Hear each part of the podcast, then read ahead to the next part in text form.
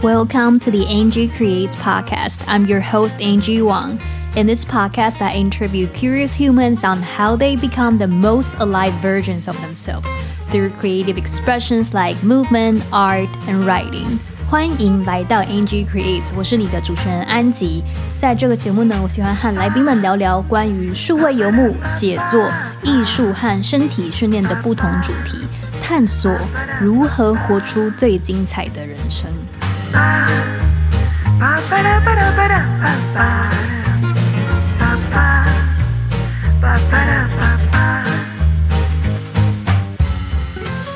天我们的访谈非常特别，虽然我每次都说非常特别，但是今天真的超级无敌特别。如果你有订阅我的个人的那个好奇周报的话，你们应该有看到我之前有分享一个在2月的时候参加了一个写作的成年礼 Rite of Passage， 那门课程是造成我人生非常大的震荡的一个课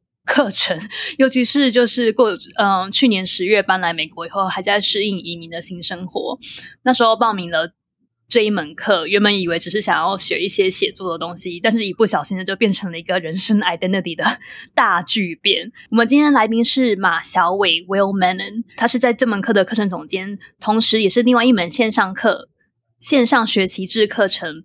Cohort-Based Course Building a Second Brain 的课程总监。那这两门课算是全球学期制课程浪潮的探索先锋。小伟他曾经住在中国2个月，包括上海和北京，也来过台湾1次。他在自己的 YouTube 频道 Will Learns Chinese 分享书评、创作和他的每日记录。他也在他的 Will Learns Chinese 的音频上面以中文访谈不同的来宾。他曾经住在北京6个月，具有非常棒的中文底子。在他的空闲时间呢，他喜欢探索语言、文学、历史和哲学。今天我们就要以中英双语来聊聊中英双语文化和身份的影响，以及小伟探索线上课程浪潮的旅程。今天这一集真的超级特别哦，因为就是大家知道我很喜欢在这个 podcast 上面聊关于转职跟转职对于人生的意义是什么，然后就是Will小伟他也是经历一个非常非常大的跳板，那就是我非常非常崇拜 Rite of Passage 跟就是他们整个团队，然后包括 Will， 他们都是非常非常棒的人，很聪明，然后人也超级善良，然后再更难得的是居然可以在美国找到一个会讲中文超级好，然后又是同样就对于这个领域有兴趣的人。然后所以大家如果你们对美国的 Cohort-Based Course 有兴趣，那也想要知道从另外一个文化的角度去看讲中文这件事情是什么样的感觉的话，我们就继续听下去吧，好吧？这一集我一样超级开心，所以废话很多，一直还没有让来宾自我介绍，我们现在就请小伟自我介绍一下吧。Hey Angie 你好，很感谢你让我来到你的播客，这会是很好玩的事情。我们有好多不同的话题我们都可以探讨。你刚才说我们在这个写作课程是第一次我们见面了，所以呢我们可以探索好多不同的领域，我很兴奋，开始吧。好耶，太好了。那我先帮大家铺个梗，小伟他之前是在科技，也是在科技业工作，然后后来变成在从事教育领域这一块，所以看到他进行这么样大的一个跳板，然后本身又很喜欢哲学的领域，所以我就会很好奇小时候的小伟是什么样子的小孩子呢？当然，我小时候有好多不同的领域都非常感兴趣，可是我觉得当时我的最感兴趣的领域当然是历史。好，现在我很喜欢哲学、文学这样，可是我小的时候，我第一个最爱的领域是历史，美国历史、世界历史都可以。好，我有这个小的故事可以代表我的历史的爱情。好，就是我大概8岁的时候，我总是会去我的学校的图书馆借到书籍，可是我总是会借到关于2战的书籍呢，这个的第2次世界大战，我觉得非常火的话题呢。好，可是呢，我借到了这么多的书籍，所以我的父母制止了我，他们说你不能借到了关于2战的书籍，你必须选择不同的话题呢，因为我真的喜欢这个话题，所以这个故事代表我非常认真的对历史感兴趣的感受呢。可是我也很喜欢冷知识，所以我从小的时候我总是知道每个美国的总统今年他们开始是总统，和我可能8岁的时候我会告诉我的姐妹们，他们完全无所谓，可是我会告诉我的姐妹们啊，你知道美国的第11个总统是谁，和他1846年开始是总统，是这样所以我觉得有点搞笑啊。我总是喜欢这样的冷知识。我觉得你觉得怎么样？你觉得这是常见的事情？可能不是啊，不，绝对不是常见的问题。但是从你的口中说出，好像又很合理，因为就是 对如此多元面向的人呢，而且就是可以感受到你当你对某一个知识领域很有兴趣的时候，你会非常非常有热情的去钻研它，然后会就不只是你觉得自己吸收知识很有兴趣，你还会很想要跟别人分享你对于这块知识的爱好。我觉得跟我的朋友们我也是这样，而且我真的知道这样的兴趣是来自自然的来源，因为我5岁6岁总是对这个话题历史感兴趣，所以当然知道这是我自己的自然的兴趣的领域。而且我也许可以分享不同的我长大的时候的故事。这是我13岁的时候我觉得我不确定你知不知道这个故事。OK， 我13岁的时候我怎么说呢，我记住了1300多位的圆周率。好，你知道这个数字，这个派的数字哦，有，我记得你有在课程里面表演过，就是有一堂课，就是我们上到一半，然后老师突然叫 Will 出来表演，就是怎么把派的，就是从是 0.3 吗？我都忘记，还是3点多，我都忘记我连第一个数字我都记不得3.1415262，在中文有点困难，可是现在我还可能记住了300多400多这样。我觉得我也许从一个角度来看我是奇怪的孩子，可是我觉得当时和现在我觉得是厉害，因为我有这个很极端的活动我很喜欢追求。是没错，是很厉害又奇怪。然后这可能我们待会会提到，就是大概所有写作的成年礼里面这门课的人都是很厉害又很奇怪的人，所以觉得当然对又熟悉又奇怪。我们吸引这样的学院，我觉得很棒。我们真的觉得就是很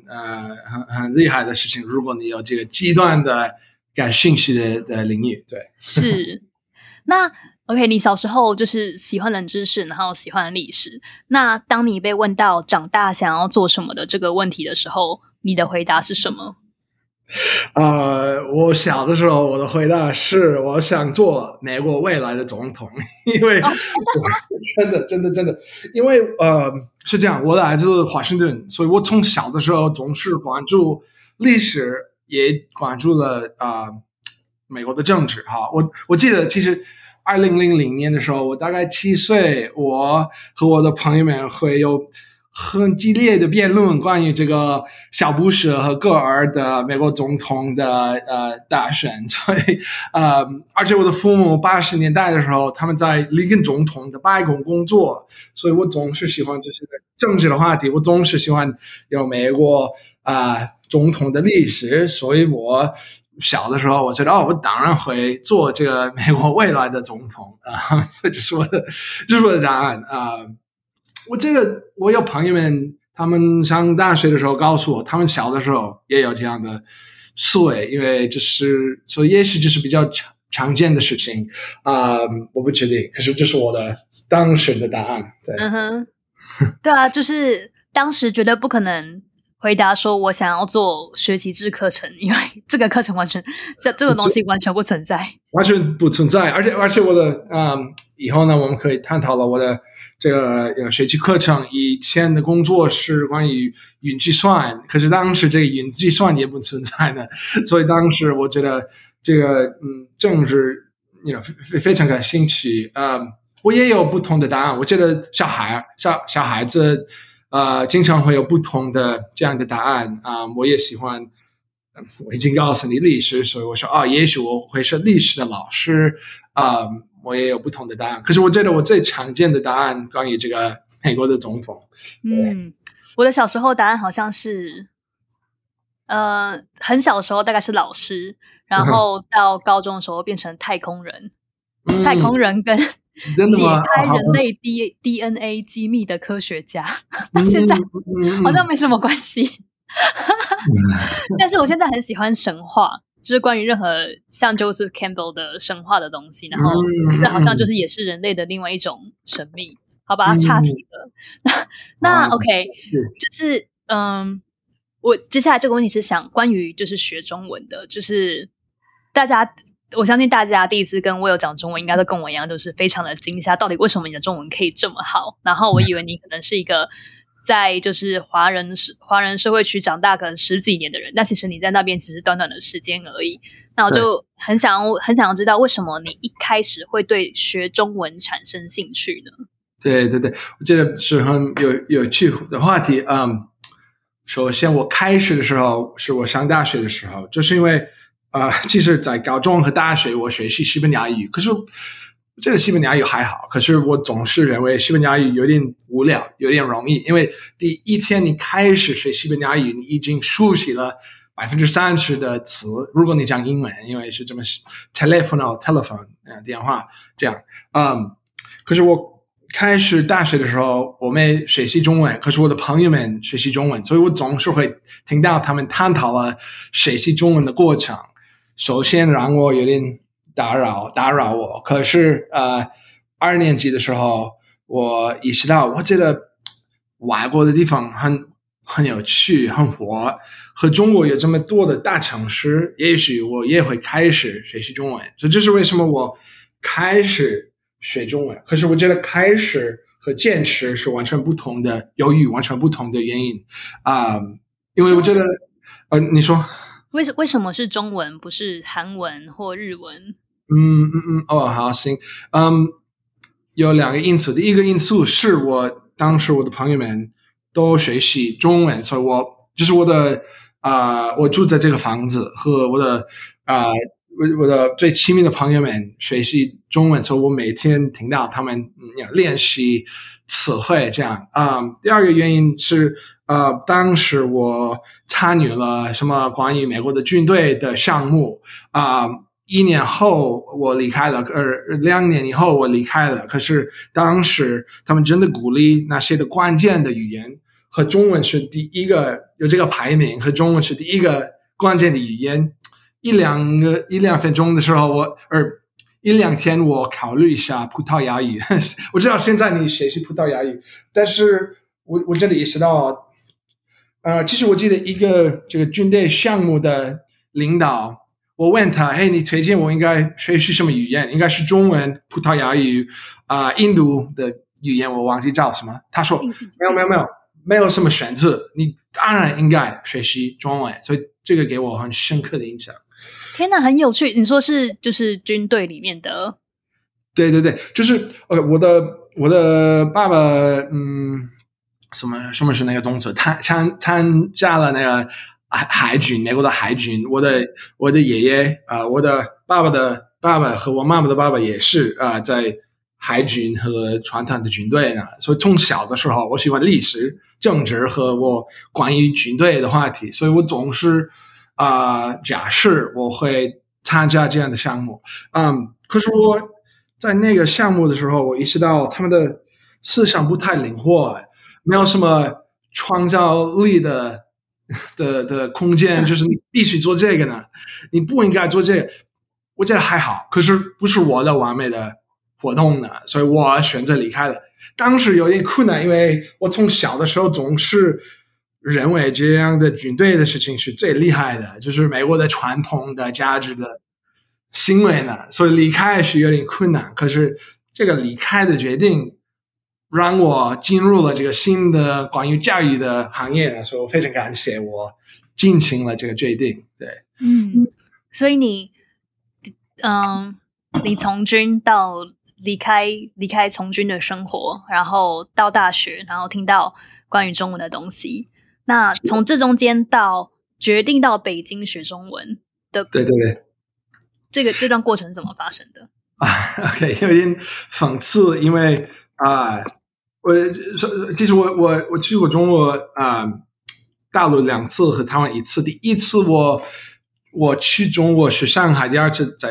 是北京。可是我就是第1次我去中国的时候，我能去这个项目，因为这个军队的项目帮我进入了这个上海的语言项目，所以我说是有点讽刺，因为我通过这个奖学金进入了这个项目以后呢，我去中国以后，我回到弗吉尼亚州，就是我的大学，弗吉尼亚大学，和我告诉我的军队的领袖们，我这么喜欢去中国，然后我决定我应该离开这个军队的项目。wow. 所以首先去中国关于这个军队的项目，对，可是就是我在上海2个月，和第1次我去上海的时候，我第1天在上海，我很饿，我在这个饭馆，我真的想要买1碗米饭，可是我真的不能交流这个非常简单的意义呢，就是没办法点菜吗？对，我点菜1次跟我的老师，但是点菜以后呢，我1碗米饭，可是我放在我的米饭。我以为是酱油，可是实际上是醋，所以你知道这个醋的味道不太合适，所以我想再买1次1碗米饭，可是我不能交流这么简单的意义呢，所以这是我第1天在上海，我的语言的能力完全都没有，但是2个月以后呢，我从那个时刻到一个小时，整个跟这个女孩可以探讨，相对来说更顺利，跟交流更顺利的，所以这个体验呢这么重要，因为我每天很认真练习我的中文，对。我觉得我觉得就是因为我们从小学习英文，然后所以有一段时间我已经忘记了学习第2外语是什么样的感觉，然后直到我前年去墨西哥的时候，我也是在那边我完全没办法点任何东西，或者是去结账是什么东西我都不知道，然后从那时候开始到开始就是很密集的学西班牙文，然后到开始可以听得懂人家讲的东西，到开始可以跟别人进行很简短的对话，就那不只是学习一个语言而已，那就是有一种你好像得到了通往某一个世界的秘密大门，就你好像就是打开了某一种非常巨大的位置，然后那是一个就是可以让你重新审视自己身份的机会，然后就也是一种，因为我在那边会参加不同的 movement 的课程，然后但是因为我不会讲西班牙文，所以我大部分时间我都在傻笑，所以当我可以开始讲一点点西班牙文，开始跟人家沟通以后，我就突然觉得我是这个社群的一部分，然后好像可以开始就是被大家所就是大家懂我真的是一个人，而不是一个就是一个形体，然后可以开始就是跟我讲话，我觉得这是一个很神奇的过程。当然那可是你已经离开北京就是应该有几年了吧？我在13年我在上海2个月，14年我在北京2个月，而且1个月我去过好多的中国的一线大城市，什么成都、北京、上海、深圳、香港这样，所以17年我在台湾3个星期，所以一起是大概5个月我在中国还是台湾，对。好，那你要跟大家分享一下你惊人的中文学习时数吗？现在你每天学中文几个小时？我的目标是每天花5个小时学习中文，超猛！就是我的目标。我有的时候取决于我没有时间，因为由于工作这样。可是就是我的目标是花这么多时间练习我的中文对。对，我记得就是那时候有听说，就我们还是学生的时候，在写作的成年礼这门课里面，我们每天都是累到爆，然后再进行各种的就是上各种的 mentor session、live session， 然后还有就是接下来离开课程以后要自己写作，然后光光只是需要做一个学生，我们就已经累到疯掉，完全没有什么吃饭睡觉的时间，就很难想象执行的团队，还有就我可以想象执行的团队应该也是每日每夜的工作，然后但是听我的朋友说，就是你在那段时间还是可以在大家都睡觉以后继续练习中文1个小时，然后觉得真的超级佩服。是什么？我怎么说呢？首先我想承认你学习英语的时候可能是比较认真，是不是？我知道你们在台湾从小的时候开始学习英语，可是我想问，关于补习班还是你正常的课程，你可能也花了好多个小时学习英语，是不是？应该说在高中以前一定是，我们光上课的话可能每周就有5-6个小时的英文课，然后自己再练习个5-6个小时这样。哇，对，但我大学念的是英文系，所以就都是在念英文的东西。对，就是好像就是比较对中国人还是来自台湾人来说呢，就是比较常见的事情是花那么多个小时练习这个外语，但是在美国也许是不太常见，也许人们学习西班牙语什么上大学的时候，可是大学以后呢，我是20几岁，花那么多时间学习外语是不太常见的事情。对，我也想要请问你，就是比如说我快要去葡萄牙了，然后学习葡萄牙文是为了要让我在那时候生活的一个工具，那我可以想象我可能离开葡萄牙以后就不会再碰葡萄牙文，那但是你就是即使工作上不需要用到中文，然后近期也没有回到中国的打算，但是你还是每天就是这么努力的在学习，就是去支持你学习的动力是什么？挺好的问题。我总是告诉人们，我的主要的动力的来源来自内在的，好，不是外在的。就是我意识到我这么喜欢学习中文，就是我叫做就是我的完美的活动。我可以快分享一个故事，就是我在上海，我告诉你第一天在上海完全不能用中文交流，可是2个月以后我每天花了8个小时提高中文的水平。2个星期以后我去这个小的商店买什么扇子，和我跟那个老板有快的讨论，我问他你来自哪里，他来自上海，他问我你来自哪里，我来自华盛顿，我问他你家有几口人，他说3口人，他问我你家有几口人，我说5口人，我姐姐妹妹爸爸妈妈和我就是这么简单的2分钟的讨论。可是这是我的最重要学习中文的时刻，因为这是第一次我意识到我可以用这个完全外语的语言交流，让我非常兴奋。我告诉所有的我的朋友们，但是我刚才有这个中文的讨论，他们说你说什么？这个讨论包括什么内容？我说，我问他来自哪里？我问他家有几口人？他们认为这是非常无聊的话题，可是我觉得是最厉害的事情。所以，首先我就想分享这个时刻，因为这是第一次我这么感到了这个内在的动力。好，第二个原因我可以快分享，就是我告诉你，我小的时候总是喜欢冷知识，和我记住了这个圆周率的1300多个位，所以我总是喜欢我的记忆总是很重要的事情。可是那些的知识真的没有什么意义。可是学习中文每个词好像是一个圆周率的数字，还是一个冷知识的事实。可是我可以使用这些的词，每个词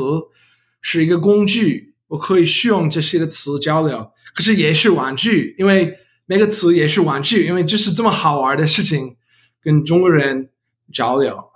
所以对，最重要的事情是我的动力的来源来自内在的，不是外在。外在强不够，如果我的动力的来源是外在的，我想得到这个工作，我想让其他的人佩服我，这个强不够。可是如果是内在的，我觉得是挺好的。但是你会想象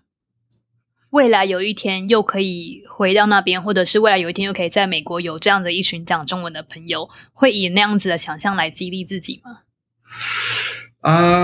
我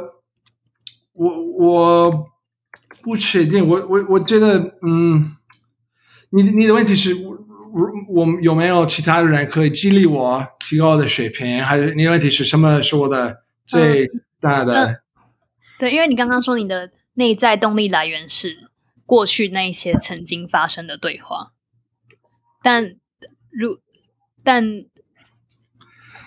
可是如果这些对话以后再也不发生，应该也会没有动力来源，所以你会去想象未来总有一天可能会再经历一样的事情，然后以那个当做现在学习的动力。我这个具体的时刻，这是一个时刻，这是第一次我感到这个感觉。可是每次我探讨中文，我感到了一个类型的这样的感受，所以这是很重要，不只是一个时刻还给我动力呢，这是第一次，和以后呢我总是会认真学习中文。所以每次我在 Zoom 上中文课，我会有很顺利的探讨，也给我这样的感受。我现在呢，我有这个探讨，你采访我在你的博客，这是第一次我来到其他人的中文的博客有探讨，所以这也是那样的时刻呢。所以你懂，就是不只是我，就是9年前我总是想到那个时刻，可是这是第一次，可是我总是有这样的时刻给我这样的动力。我希望你懂我的意思。了解，就是持续的有对话的机会。是的。那接下来这个问题就是想问你，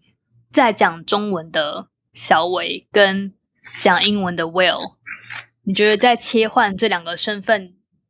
这样好像已经引诱你回答，你觉得在切换这两个语言的时候，你有什么不一样的感受吗？对，我这就是挺好的问题。我这里有一两个想法。第一是这样，我讲英文的时候，还是我写作的用英文写作的时候，我很喜欢表达非常微妙的意义，行为差异，就是我可以选择那个完美的词表达我的具体的意思。可是我讲中文的时候，我不能表达我这么具体的意义，因为我的词汇量限制我。现在我只有这么多的工具分享我的想法。所以这是第一，我还有这个非常兴奋的感觉，我觉得这是我的性格的特质，是我好多的事实，好多的话题让我很兴奋。可是讲中文的时候，我的词汇量限制我，我觉得这是第一。怎么说呢？我觉得这个也是那个主要的事情。可是我也觉得我讲中文的时候，我可以探索好多话题。比方说，我每天拍摄中文的视频，这些的视频里，我真的可以很自由分享我的真的的看法。首先，现在我的观众很小，没有什么多的订阅者都没有。可是我知道我的大多数的我的身边人不能讲中文，所以真的可以自由表达自己的看法，关于信息，关于工作，这样我有这个自由性表达我自己的看法。所以我觉得这是两个事情，两个答案。对，我很好奇你也有这两个不同的身份，取决于你讲英文还是中文吗？有，我也蛮想知道你有没有一样的情形，就是我在讲英文的时候会自然被训，因为在讲英文的时候你没有办法，就是英文不会太强调谦虚的这个概念，然后所以不管被称赞的时候，你要懂得说谢谢，或者是就是当你介绍自己的时候，你不能贬低自己。然后我觉得这个方面对我来说非常困难。然后我会发现当我在一个场合里面有英文的人跟我讲话和有中文的人跟我讲话，我在讲英文的时候，我就会自然的比较有自信，然后我在讲中文的时候，就会自然的比较没有自信，就甚至已经不是谦虚了，是比较没有自信。嗯，举个例子来说，比如说，如果有人跟我称赞说，哇，你的英文很好，我就说，哦 ，thank you。然后，但是如果有人用中文，哦，如果有人跟我说，哦 ，your English is pretty good， 然后我就说 thank you。如果有人跟我说外人的英文很好，我就说哦，没有啦，没有啦，哪有？就是虽然现在我已经就是意识上我已经懂，我正在使用中文回中国之后中文文化里面需要我表达的东西，但是我会，但是即使我是意识到这件事情的，我还是会觉得很不舒服，就是我好像不太想要。当我可以选择以比较有自信的方式存在在这个世界上的时候，我就不想要再去感受那些需要我谦虚的时刻。非常有趣，所以你的个性真的有这个变化，取决于你讲什么语言。对，所以你在中英文转换的时候会有一样的感觉吗？先问一个问题好了。如果有人称赞你，在中文的时候称赞你，你的回答会是什么？怎么办？其实这个没有，我觉得我没有这样的答案呢，因为也就是我的西方的个性是，我说谢谢，这个取决于。如果他们现在呢，他们说你的中文很好，我会说。我们上中文1010的时候，他们告诉你，你应该说哪里。可是现在我只会说谢谢。可是我继续努力，因为我的长期目标是我想讲一口流利的中文。以后他们说可是你的中文还比较顺利。我说还行，我可以交流，可是当然不是一口流利的。我经常犯错误，好多的词我还没熟悉了，所以我会告诉他们这样的不是。所以从这个角度来看，我们有这个相似的地方。对，我想问你问题，因为我有这个感觉。我在视频通话的时候，因为我的工作，我经常在这样的视频通话。当我进行视频通话的时候，如果我说英语会感到疲劳，可是如果我讲中文，什么疲劳的感受都没有，只给我能量。所以我不确定为什么。也许就比方说，我有的时候我会星期一我会花4-5个小时进行视频通话，以后我很疲劳，以后我有3个小时的中文课，什么休息都没有，就是从5点到8点。可是3个小时以后呢，我还可以进行了1个小时，真的给我能量。关于视频通话，你也有这样的差别吗？取决于你的语言，也许你没有。我很好奇。我刚好相反，而且我有发现这件事情，就是我在讲英文的时候会比较，就是比较有活力，然后我在讲中文的时候会觉得很懒惰。那我觉得就是。这也可能跟就是我们使用的语言词汇有关系，也跟我长大的文化有关系。就像刚刚提到的，就是来美国以后，我必须要比较有自信的表达自己，然后我必须要学会的正面的去看每一件事。然后但是在台湾长大的我，我们有一种，就是在我长大的这个年代，好像有特别一种觉得自己，我们有一个词叫做很废，意思就是我们很 useless。然后好像不管我们做什么事情都没办法改变这个社会的制度或是改变我们的人生。然后所以我觉得这种概括的想法决定了我们在每天生活跟朋友对话或者是跟家人对话的时候的感受。然后所以我有发现，当我在跟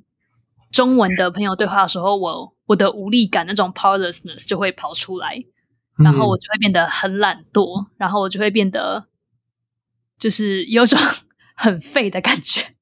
而不是像英文就是什么正襟危坐，然后必须要马上开始采取行动的那种感觉。很有趣，所以这个语言的改变会改变你的你讲，我觉得你说讲中文的时候你很废，可是讲英文的时候不是你改变你的个性，是不是？嗯，我还有另外一个例子，我还蛮喜欢讲这种身份转变的时刻。对对对对，就比如说，在跟别人谈到我先生的妈妈，然后用英文讲就是 mother-in-law， 然后在讲 mother-in-law 的时候，我就会觉得是一个很平等的关系。嗯，就是我们都是没有什么。他是长辈，然后我是年轻人，就我不需要尊重他，然后我对他也没有什么责任跟义务要去照顾这个比较年长的老人这样。然后但是当有一次我跟我家人通话，然后我爸爸问我说，诶，你婆婆在哪边？婆婆就是中文的 mother-in-law， 然后我突然就有一种啊不能呼吸的感觉，因为就是想到婆婆这个字就会想到就是在台湾比较不健康的婆婆跟媳妇，就是 mother-in-law 跟 daughter-in-law 的关系，就是我们需要牺牲所有自己去满足婆婆的要求，去满足婆婆的期待，然后或者是我们必须要把自己的需求都降在最后。然后所以即使都是同一个人，都是我先生的妈妈，但是当我用英文或中文指称她的时候，我对于她的感受会非常不一样。嗯，很有趣，很有趣。这个长辈的现象好像在中国、在台湾就是比较重要的事情，是不是？我觉得我们这样的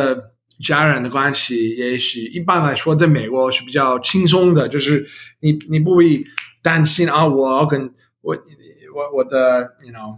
丈夫和妻子的爸爸的妈妈的父母，有正确的关系嘛？我在这里。也许有一点，可是当然在东方的地方，这样的长辈的现象更强、更重要的事情啊，对，很有趣。对，就是语言的无所不在。好哟，那你之前完全转了个不同的话题。你之前曾来台湾3个礼拜，你对台湾的印象是什么？嗯。好啊，我们首先我可以解释一下，我参与了这个美国台湾的学生交流项目，所以这是我的台湾的经历啊，是通过这样的项目呢。好，所以我的台湾的经历是挺好的，我去过。台北、台东、台南、台中、高雄，所有的台湾的大城市，可能我的最大的印象是，我们美国的学生和台湾的学生的有这么多的相似的地方比方说媒体，我们分享了好多的媒体的味道，什么美剧，什么音乐，这样是这是第二是我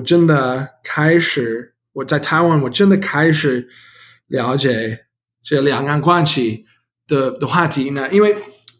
我去台湾以前，我觉得我了解这个话题有一点，因为我总是会为了练习我的中文，我会看到这个项目你就是听说过凤凰卫视嘛，就是香港的平台凤凰卫视，所以他们有这个项目叫做时事辩论会，我很喜欢所以我总是会听到看到这个时事辩论会，为了练习我的中文的听力。好，这个时事辩论会他们经常会探讨这个两岸关系，可是我意识到这是对中国人、台湾人来说就是那个关键的话题，最重要的话题，所以因为在美国我们不太理解为什么就是这么重要，所以我知道是重要，可是我不太了解那个小的细节。可是第一天我在台湾，我们美国学生跟台湾学生有这个探讨，就是首先你们的怎么认同跟你的国家这样，和我问很简单的问题，就是我问他们，如果你们有机会有台湾这可以是完全自己的国家，跟中国什么关系都没有，你们会合适这样的情况呢？我以为 50% 会说对我们可以接受这个， 50% 会反对这个，完全不是，就是 100% 都想要这样的情况。可是他们告诉我没有什么办法，由于共产党，由于中国的力量这样，所以这是比较严肃的话题。可是我那个时刻我意识到这个两岸关系的重要性，从台湾人的角度来看呢，因为以前我知道是一般来说重要的事情，可是我不太了解这样的细节所以那可能是最深刻影响之一的事情我知道也许只是比较明艳的话题，可是这个真的是我的最大最深刻的影响关于这样的两岸关系。对对，我觉得就是来美国对我来说也是一个很大的冲击。然后因为在就是来美国之前，我们长大的同才大部分都是台湾人嘛，我们就是台湾文化还蛮怎么讲，同质性很高。然后对于我来说，就是我是台湾人是一个就是理所当然的事实，就像人需要喝水是一个理所当然的事实，就我不会觉得说我有什么选择，就是我不会觉得说我需要做选择，我是不是台湾人这样。对。然后所以当我第一次到美国，然后就有这么多的中国同学，然后就是中国同学会开始挑战我，或者是去餐厅的时候，就是大家会跟我说我不是台湾人然后我觉得就是一直到大学去美国后，我才知道原来我的身份真的是建构的吗？不是与生俱来的吗？对，非常有趣。好像我去台湾以后呢，我考虑一下我的长大的时候的经历怎么样。我来自华盛顿，有好多来自亚洲的人。而且我意识到我这个5年级的时候，我有这个朋友，这个小孩，他是我的朋友，和他父母来自台湾，和他总是会告诉人，因为他当时10岁，可是他经常会探讨这个话题我是台湾人，不是中国人，是台湾人。所以当时给我那么深刻的印象。可是我去台湾以后，我记得了这个人，5年级的时候的人，就是小的例子。可是我慢慢意识到，在美国的来自台湾的人真的有这个自豪的感觉，就是我们不只是亚洲人，我们不只是中国人，我们是台湾人。而且我记得2020的时候，美国的户口的时候，有这些的广告，就是台湾人不应该选择这个中国人的选择，他们应该写作台湾人。我不记得你熟不熟悉这个事情，可是我记得就是2020的时候，就是比较重要的广告。护照吗？不是户口，我觉得是户籍。哦，美国户籍应该是普查，也许我不确定什么是那个完美的词。美国的户籍。Yeah。有，对，这确实是一个很大的，因为这个很大的 QQ 点。很有趣，因为这个当然就是对政治来说就是很明面的话题，因为美国和共产党的关系重要，美国和台湾关系也重要。可是如果美国的政府真的承认呢这个台湾认同的话题呢，也许会让共产党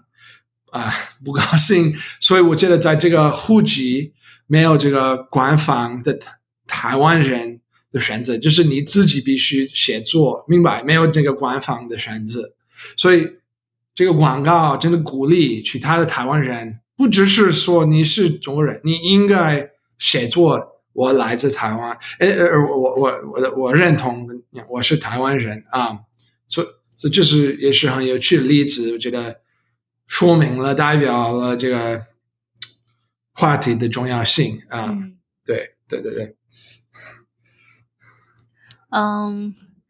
就是这个问题我们可以花10年的时间讨论。对。但是我想先就是带回就是刚刚你说的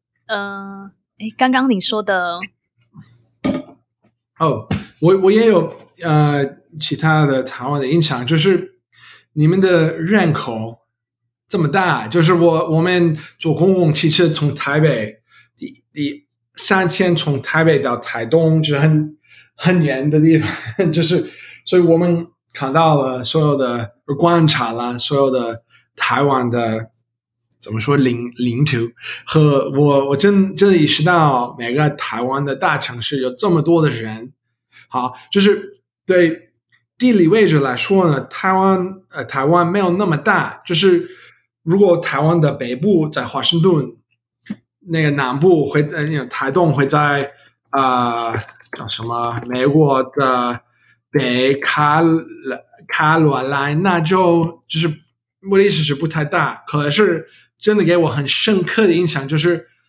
台湾的人口比澳大利亚大得多，所以就是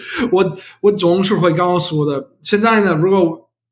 一个人问我，哎，台湾怎么样？你有什么印象？我总是会告诉人们，这总是让人惊讶，因为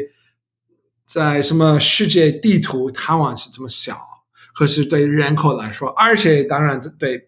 经济位置来说，什么科技东西的影响来说，台湾也是非常有影响的地方，所以这也是给我很深刻的印象。对，对，很有趣，因为就是在这么人口拥挤的地方长大，我们已经习惯住在就是很狭窄的地方了。然后所以就是当来美国的时候，就是大家可能会遇到一些朋友说，哦，我家房子很小，就是我家是什么，哦，我住在 tiny house， 然后他们给我看 tiny house 的照片，我说这根本是豪宅吧，对于我们来说根本就是 mansion。 对，我也可以分享另外一个印象嘛，就是教育的系统教育的制度怎么样。就是我在台湾是17年的时候，我认识的人都是18岁19岁20岁这样，他们是本科大学生，和我们进行这个对比，好多的不同的文化的对比，一个对比的领域是我们的两个国家的教育制度。好，我们的教育制度是比方说高中，我们上高中的时候，我的高中是这样，7:20开始我们必须上课，可是下午的时候2:20我们能离开进行什么运动，什么俱乐部，有自由时间跟你的朋友们。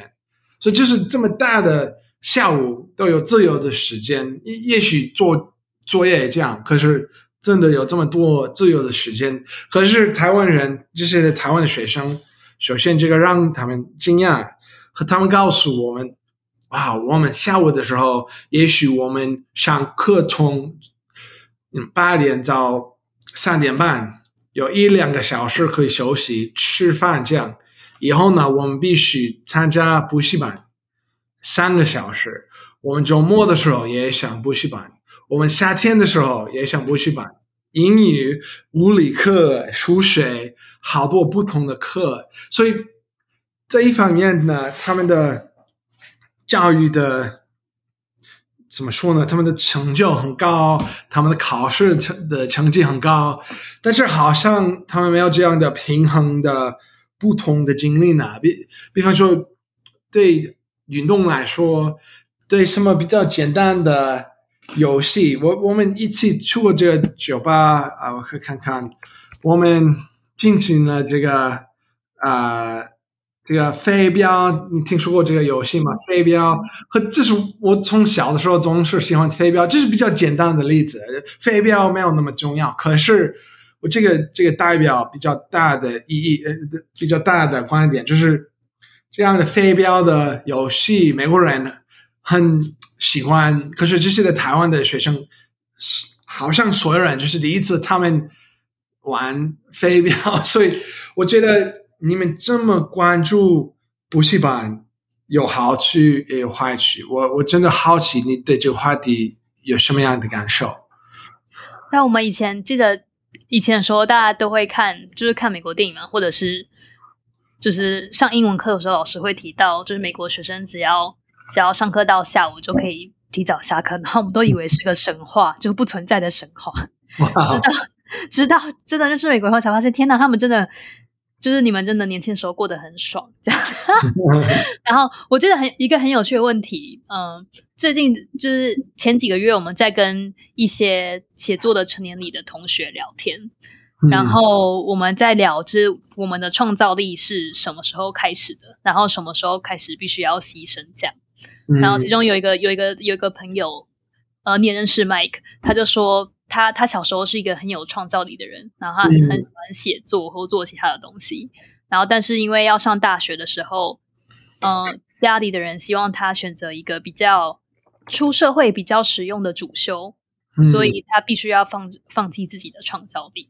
然后他们就问我说，那你放弃了什么？然后我就很惊讶，我就想说我根本就是小时候根本就跟创造力完全扯不上边吧，因为我们从出生到结束都在到现在都在念书，就是一天到晚都在念书，根本就没有想到自己还有选择去做一些不是念书的事情。所以我觉得一直到30几岁以前，我都不觉得自己是个有创意的人，我也不觉得我会想要认识画画或者是想要认识自然什么之类的。然后对，我觉得这是一个对，很有趣的讨论。我想问，最近呢，台湾这补习班的文化有没有转变？因为我听说过在大陆，他们有什么新的政策，我就取消了这个补习班在大陆。可是我不确定在台湾也有这样的政策呢。也许没有，我真的不确定。补习班的制度应该没有什么改变，但我知道大学的制度想要变得更创新，就是变得更不要以成绩当作唯一的入学标准。然后所以不知道之后补习班文化会不会因为这个而跟着改变。但还蛮有趣的事情就是补习班文化来到美国以后还是存在，就是不是会有很多 Chinese 就是什么就是 after school Chinese after school。 然后你有看过有一个美剧叫做《菜鸟新移民》吗？我不确定这是什么。Fresh off the boat。哦，然后他在讲就是台湾的移民，然后他们就在讲就是，小朋友就是在美国下午放学之后，那个台湾妈妈就会想要把他送到 after school， 因为对于他们来说，那才是最有利用时间价值的活动。然后所以就是不管是不是在台湾，只要有移民文化的存在，都有补习班文化的荼毒哟。哇，很有趣。好，那小伟想要知道台湾或两岸华人对于西方文学、历史、哲学的了解大概有多少？然后，并且大家对于这些，一般来说，大家对于这些主题有兴趣吗？我的答案没有什么数据，所以就是我的自己的经历的答案，所以我很好奇你对这个问题有什么答案。可是我的答案是这样，好像我的老师们，我的来自中国台湾的朋友们有这样的感受，最熟悉是西方的历史，因为我觉得你们上课的时候也许会学习世界的历史，和世界的历史当然会包括西方的历史哈，美国的历史、欧洲的历史这样。如果排名这个历史是最熟悉的话题。第二个呢可能是文学，因为也许比较现代的文学，我觉得东方人当然会熟悉西方的文学，这真的是文学，我不确定这个哈利波特这样。可是比较传统的文学我觉得一般般。我有一些的老师们，他们真的关注所有的文学，所以他们比较熟悉一些的最传统的西方的标题。其实我很好奇，你听说过这个具体的标题叫做《月亮与六便士》，这个你听说过吗？但这是一个乐团吗？我他就是没听说过。没事。不是，这是不好意思，这是一个文学的标题，这是一本书啊。我意识到一些的我的中文的老师听说过这本书是什么，也许是在大陆比较流行的趋势。我的意思是，好像中国人对西方的文学有一些的熟悉性。我觉得最低的排名是哲学，因为我觉得中国人对哲学更熟悉，跟这个道教、佛教之类的，但是对西方的传统的哲学来说，取之于，可是好像大多数的来自东方的人也许不太熟悉西方的哲学。可是这是我的印象，从我的探讨跟我的中文的老师们，你对这个问题有什么答案吗？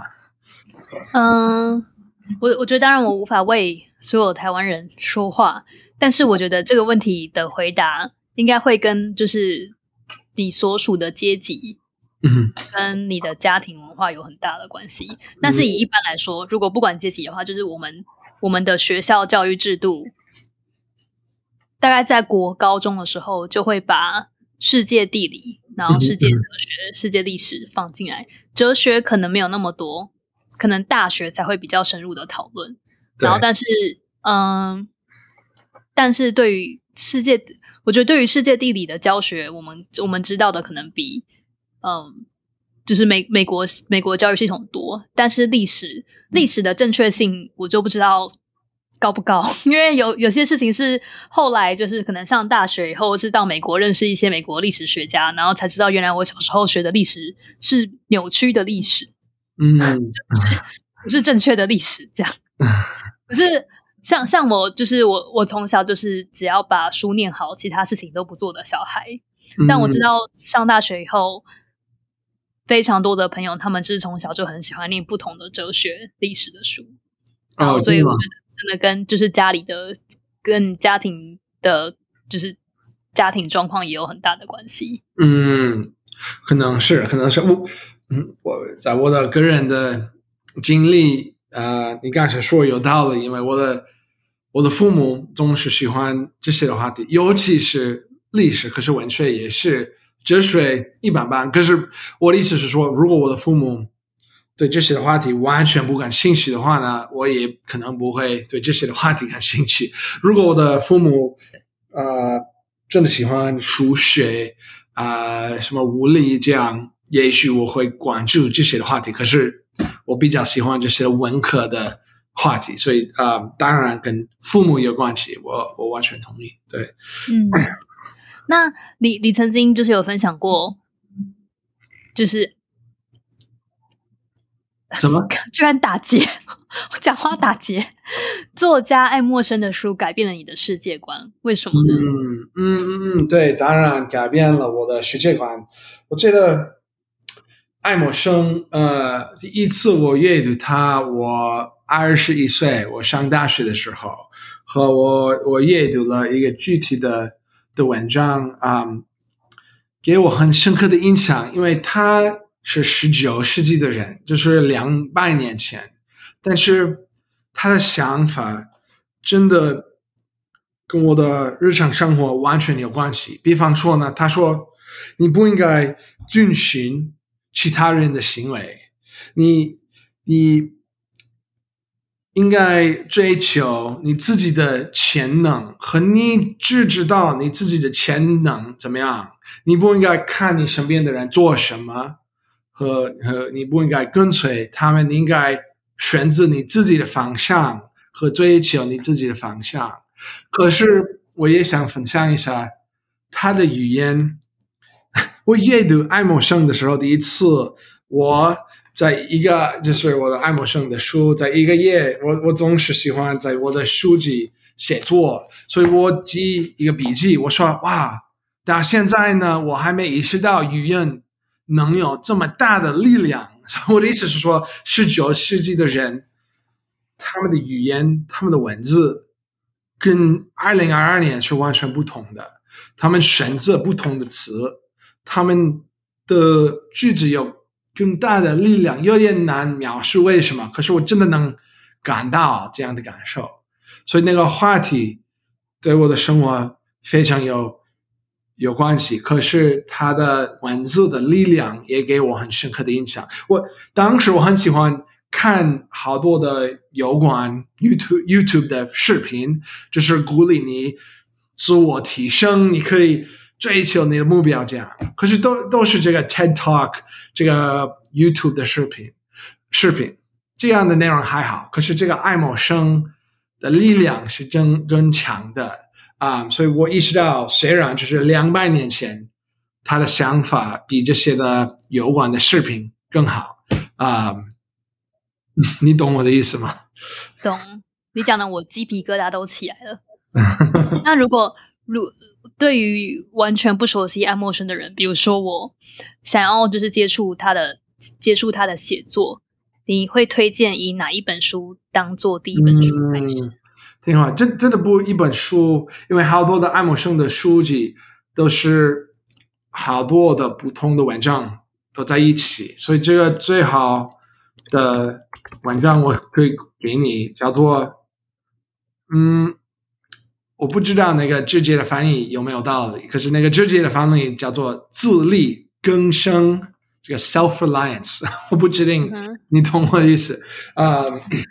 可是 yeah 就是这本书阅读这本文章可能你会花1个小时，可是呢你真的会意识到它的文字的力量是这么强我觉得我应该分享有一点的历史，因为爱默生103年出生了，好，所以和我觉得他1882年死亡了，所以他住在美国的19世纪，当时美国是新的国家，我们刚刚有这个独立的战争，我们刚刚离开了英国，所以当时我们真的受到了我们的价值、我们的想法从欧洲、从英国，所以他告诉其他的美国人：“哎，你真的应该不只有政治的独立性，你应该有思想的独立性。这是新的国家，我们不只应该受到了古老的思想，我们应该是思想的先驱，找到了我们自己的思想，我们自己的想法。”对，我再说一次，我用中文描述这样的想法，也许不是最具体的，可是我希望你可以感到我的感受，就是真的我阅读爱默生的时候，我真的受到了启发就是我应该追求我自己的方向。比方说呢，我为什么讲中文？因为我的身边人都不追求这个一口流利中文的目标，他们都追求什么音容还是什么工作的目标这样。可是这是我自己的方向，我选择了自己，我不会遵循其他人的行为，我会追求我自己的方向，就是最重要的爱默生的观点。对，好，我要来看看那篇文章，然后同时想要就是岔出话题，原本想要接下来接续讨论我们的地震书单，然后但是我发现一件很有趣的事情，想要请问你对于华人文化的前世今生了解有多少？就是你说我可以接受这个地震书的概念，我很喜欢，就是一本书完全改变你的世界观，完全改变你的生活的角度，还是你的世界的角度我的意思是，就是我有发现，在你的人生产生地震的一些事情，比如说你很喜欢冷战，你很喜欢第二次世界大战，然后你很喜欢中国文化，然后你也很喜欢爱默生，然后这些事情都跟你出生的年代有一些缘。然后我刚刚提到的前世今生，就是讲就是 previous and current life， 就是在华人我们几乎是，或至少在台湾我们是就是根深蒂固的相信我们确实有前世这件事情，然后前世我们可能不一定是台湾人，我们可能是美国人，可能是对。然后我觉得你听起来很像你的前世是在就是冷战时期，然后或者是就是在就是19年代初到就是19年代中，然后就是你好像可能就是跟这些文化有非常大的关联，然后不知道你有听过前世今生的这个说法吗？就是 previous life 的这个说法。很有趣，也我说实话呢，我还没考虑我还没花那么多时间考虑这个事情，就是很有趣。我真的认为这些的相对来说跟古老的思想真的给我很深刻的印象。我觉得现在呢 ,2022 年的时候，因为我们有好多的科技的工具，我们有智能手机，我们有好多社交媒体，所以大多数的人只关注现在的东西，现在的信息，现在的什么刚刚发生了。可是如果你看在历史里面，在古老的书籍里面，你可以发现了好多有效的想法。所以我觉得也许现在只是不太常见的活动呢，可是我这么喜欢。你也是吗？你喜欢这些的比较老的书籍，还是你比较关注不同类型的媒体？比较跟年代无关，但是有可能跟年代有关啊。就是我会觉得我的前世可能是拉丁美洲人。就因为我在墨西哥的时候，我会觉得或是我在台湾，我第一次听到墨西哥的音乐，我突然有一种活过来的感觉。就一种这就是我。其实我从来没有到拉丁美洲，或是从来没有到墨西哥过。然后在墨西哥，在西班牙学西班牙文的时候，我没有特别大的感受。但是在墨西哥学西班牙文的时候，我也有一种这就是我这辈子生下来应该要做的事的感觉。然后所以我每次都会跟别人开玩笑说，我的前世是个墨西哥人。好，也许你是对，很有趣这样的概念。我这个不好意思，用中文我不确定怎么说这个 previous life 的概念，就是你觉得跟你的身边人在台湾、在中国就是比较常见的现象呢，就比较常见的概念呢。因为我觉得我跟我的朋友们不会关注这样的话题，可是这是比较常见的事情。你觉得？是非常常见，然后我们也会拿它来当做处罚，或者是 discipline 的中文什么，或者是规范的手法之一。比如说小时候杀生，小时候杀动物，我们就会说，那你未来就会变成蚂蚁，或是你未来就会变成一只狗。然后或者是你这辈子如果你这个人生乱花钱，那你下辈子就会变得很穷。或者你这辈子如果对你的家人很差，那你下一个人生你的家人就会对你很差。不懂。就是这样的事情。首先我想问这个 previous life 叫什么？用中文怎么说？前世啊。这个天使的概念跟佛教有关系吗？可能是。有很大的关系。当然。就是可能是为什么也是在台湾是比较常见的概念呢？因为关于很根本的文化的原因。对。很有趣。好，那我们来聊。对，来谈谈地震书单。对，就是我也想要我也想要听到你的地震书是什么。我有一些在这儿我已经告诉大家爱默生，我真的希望我交流了我的爱默生的感受。可是我也有其他的一个，我觉得很有趣是这个，就是当下的力量。这个你听说过吗？有听说过。好，我觉得这本书是很重要，因为我22岁阅读了，和我阅读这本书的时候，这是第一次我读到了很重要的想法，就是你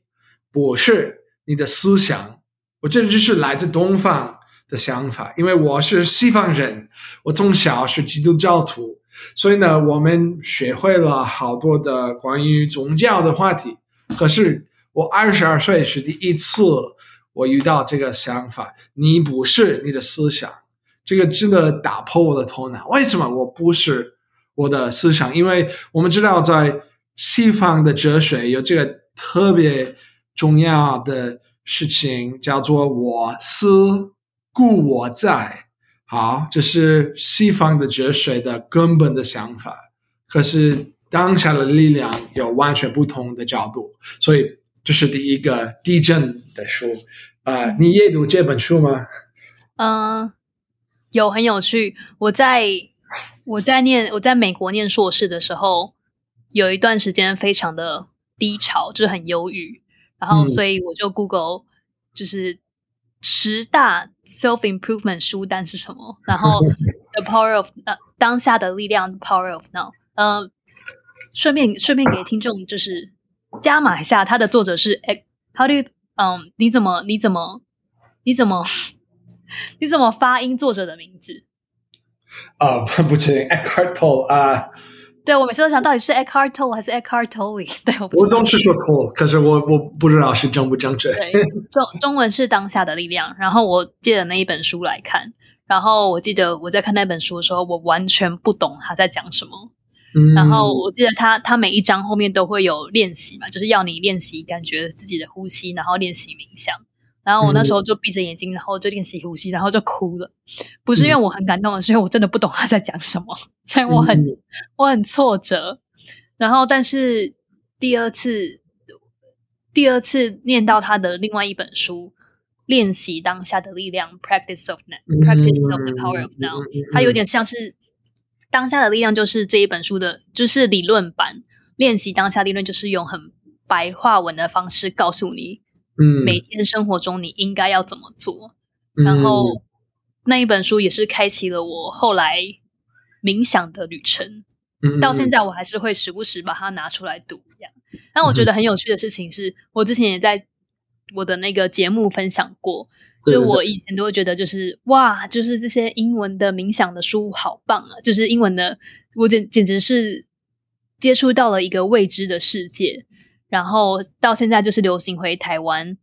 就大家也会觉得说哇，冥想就是西方的冥想真的很棒，就是我们需要学习这个东西。然后所以当我第一次知道原来这些西方的冥想都是从东方的佛教来的时候，我差点没吓死吓到疯掉。然后就而且很有趣，又回到语言这件事情。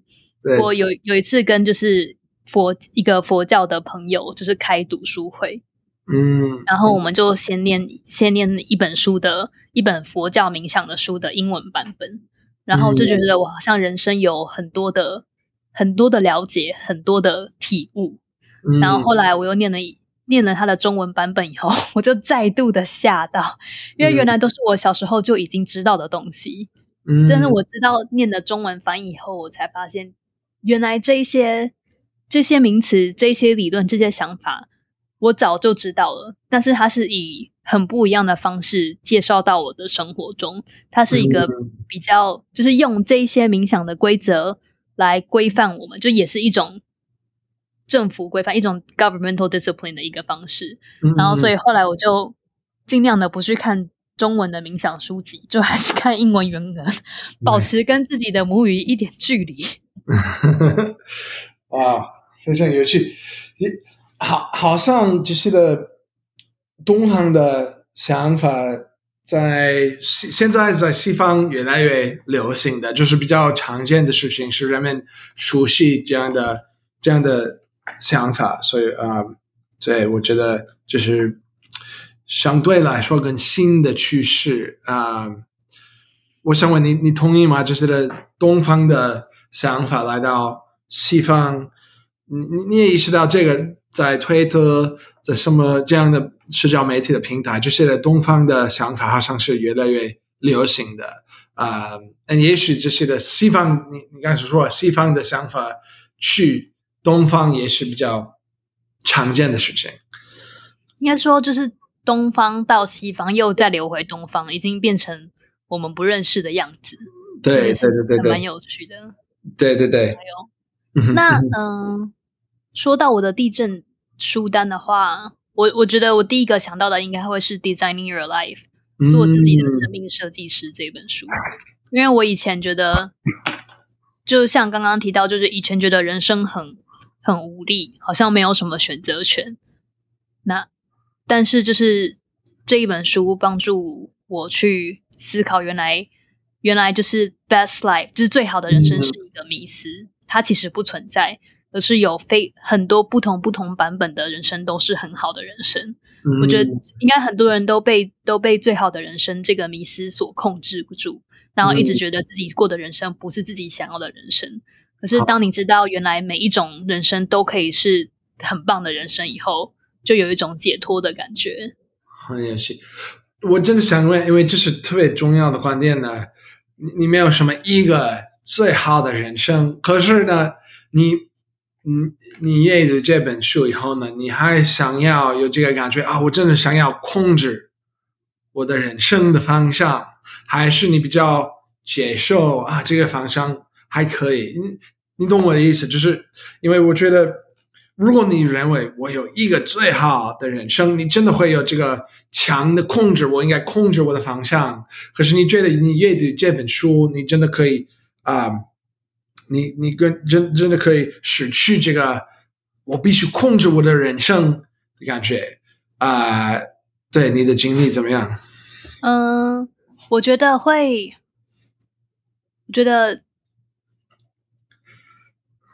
得以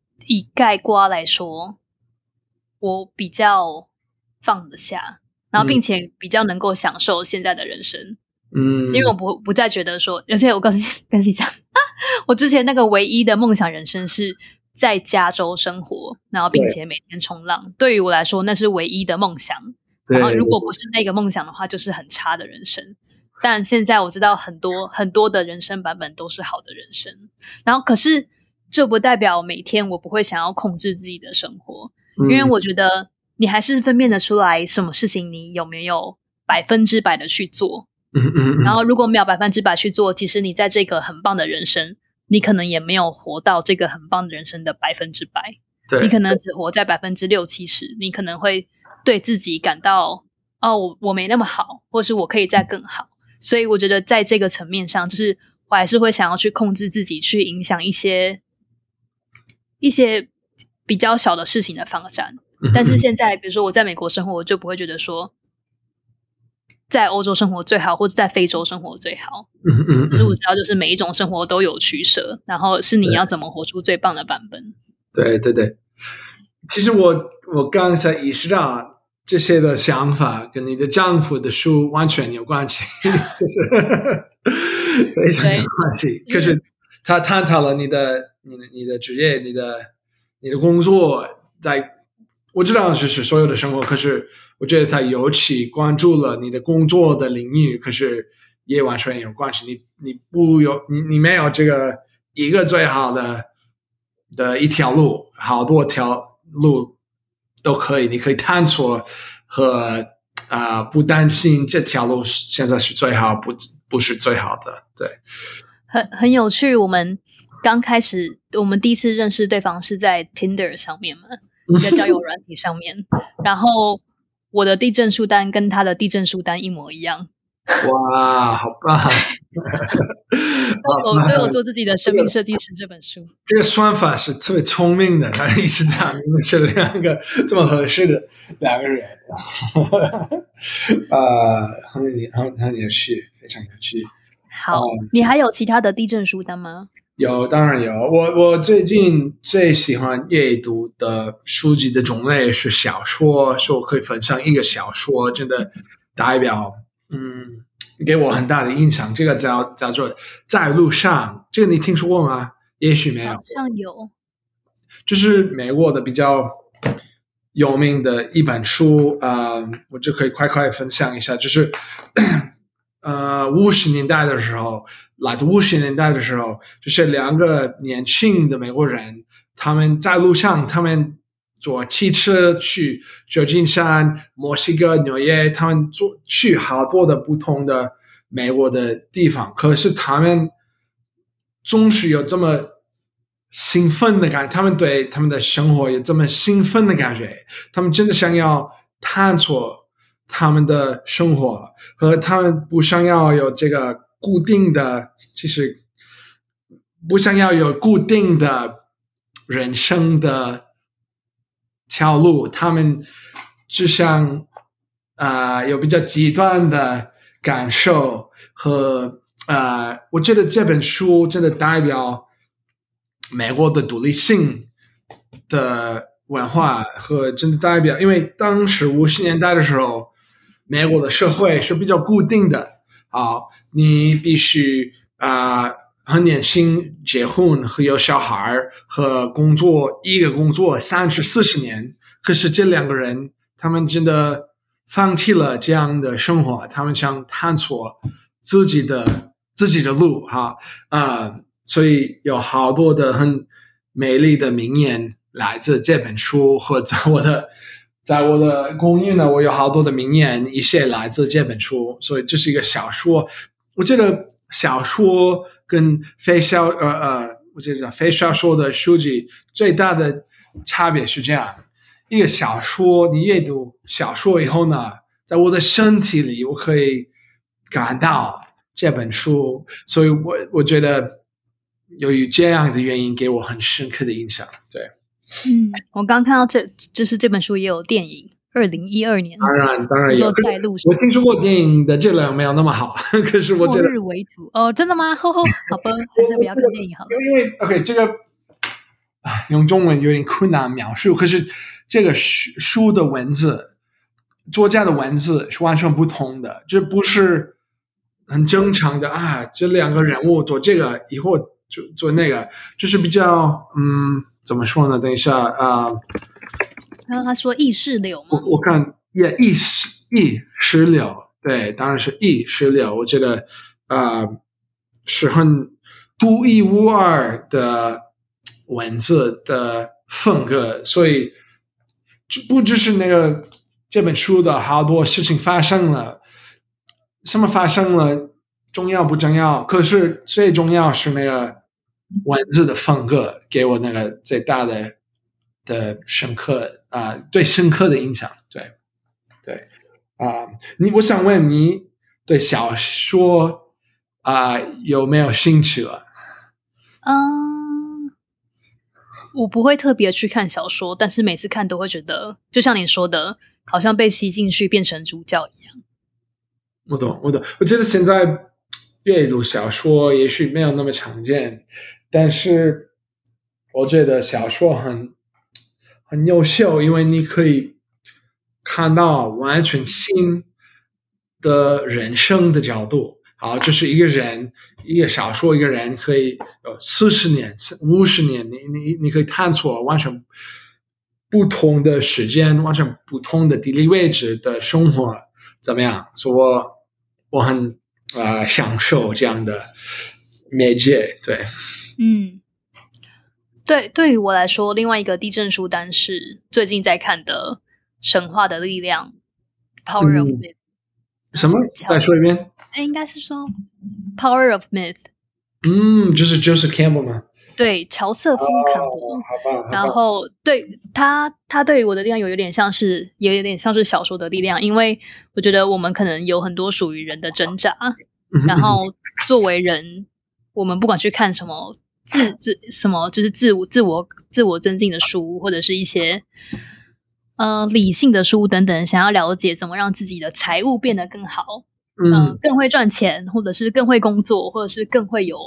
弄自己的关系，我们都还是从一个人的角度来看，然后但是神话的力量让我们理解，就是我们其实每一个人都是自己的英雄之旅上面的英雄，对，英雄之旅上面的英雄。然后其实我们每个人在做的事情都有一个更大于自我的意义。然后我觉得我很少会在看一本书的时候，看到每一本书都觉得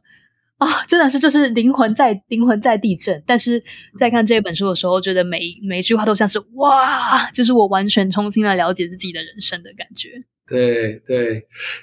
我有朋友们也推荐了这个，我忘记用中文怎么说 ，Joseph Campbell 这本书，而且它有其他我觉得叫做英雄跟1000多个连，这个你听说过吗？好像有。也许是相似的想法，对。可是好像他这个作家真的理解很根本的人类的想法，可是不是，这是想法，可是我觉得想法深不够，这是非常本质的人类的特质，他真的理解和他分享，你可以首先意识到哇，我是人，我也分享了这样的人类的根本的特质。如果你理解这样的本质的特质，你可以适用这样的知识不知道提高你自己的生活，还是改变你的自己的思想。对对对，真的很棒。那小伟，想要请你简单的介绍一下你现在在写作的成年礼这门课的工作，大概介绍一下什么是 Rite of Passage 这门课以及你的工作内容。对，这个可以叫做写作课程，就是这个 Rite of Passage 可以叫做写作课程。这个写作课程帮学员开始在网络写作，可是这不只是写作具体的句子具体的词，就是比较大的写作的系统，从你找到新的想法和你写作和你分享你的想法，真的有三个阶段你要不要我给你更大的解释吗？更长的解释。好啊。OK。简短的解释好了。OK， 短的解释就是有三个阶段第一个阶段就是你建立了你的写作的基础设施，就是你的网站，你的保存想法的系统，这样。第二个阶段是你写作，可是写作我刚才说不只是写作一些句子，就是你跟其他人探讨了想法，就是这个包括这也是你的写作的系统，因为你通过这些的探讨，你可以找到很有趣的想法，所以你开始写作的时候，你已经找到了好多的想法，你可以探索通过你的写作。而且第三个阶段是分享你的想法，通过什么社交媒体的平台 Twitter 通过就是电子邮件的 newsletter， 好，不同的平台。所以这三个阶段都是特别重要。和对我们帮人们养成写作的习惯，通过这些的阶段。那你在这门写作课里面的角色是什么呢？你的问题是我的具体的工作内容。我工作内容好，我们的课程有好多不同的成分比方说我们有那个直播课程的内容，我帮那个老师准备这些的内容。我们的课是5个星期，有12个直播课。第二个成分是我们的课的视频的内容，就是你上这个课，你会看到了好多视频，帮你建立你的写作基础设施，帮你开始了解我们的新的写作概念。好，这是第二个成分。第三个成分是可能是最重要，是我们的社区，就是学生有什么样的平台给其他的学员写作反馈。我们有导师们，他们已经上这个课，他们回到帮新的学员